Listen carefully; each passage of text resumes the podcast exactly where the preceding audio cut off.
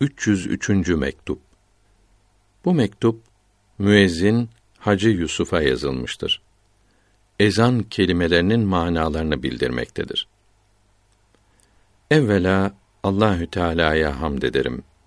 Sevgili peygamberine salavat eder, iyilikler dilerim. Biliniz ki ezanın kelimeleri yedidir. Allahu ekber. Allahü Teala büyüktür. Ona bir şey lazım değildir. Kullarının ibadetlerine de muhtaç olmaktan büyüktür. İbadetlerin ona hiçbir faydası yoktur.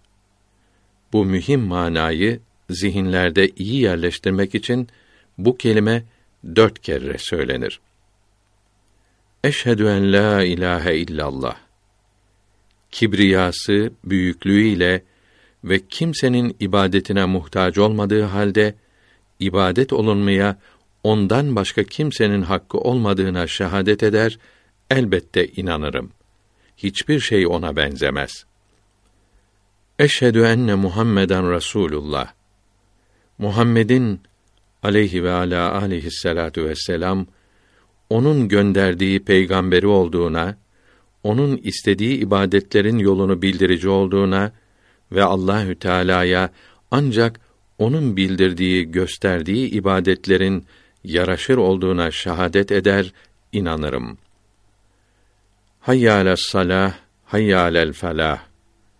Müminleri felaha, saadete, kurtuluşa sebep olan namaza çağıran iki kelimedir.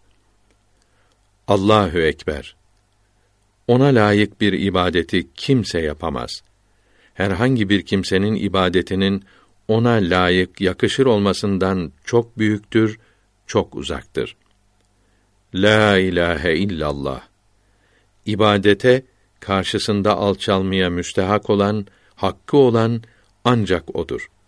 Ona layık bir ibadeti kimse yapamamakla beraber ondan başka kimsenin ibadet olunmaya hakkı yoktur.